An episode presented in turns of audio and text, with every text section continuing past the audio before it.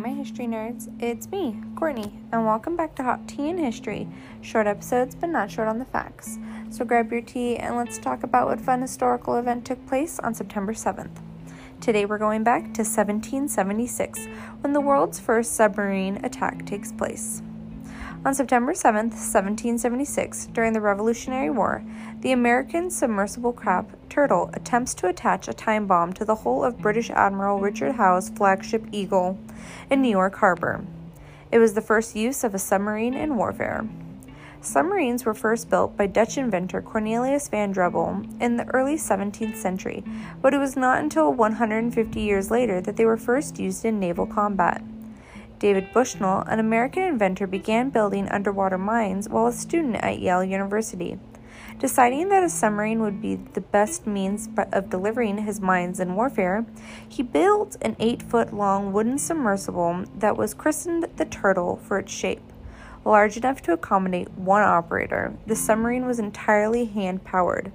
Lead ballast kept the craft balanced donated to the Patriot cause after the outbreak of the war with Britain in 1775, Ezra Lee piloted the craft unnoticed out of out to the 64 gun HMS Eagle in New York Harbor on September 7, 1776.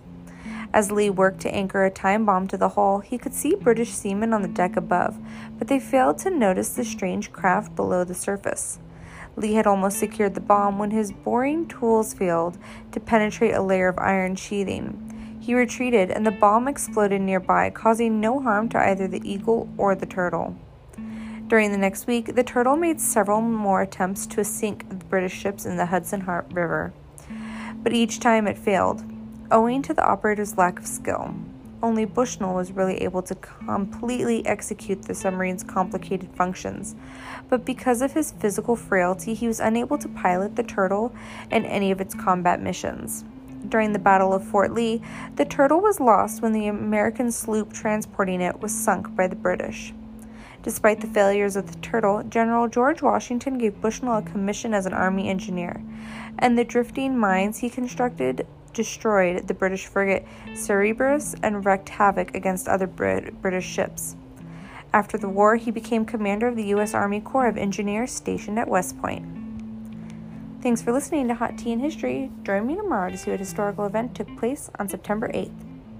And remember to share my podcast with all your history loving friends. Later, nerds.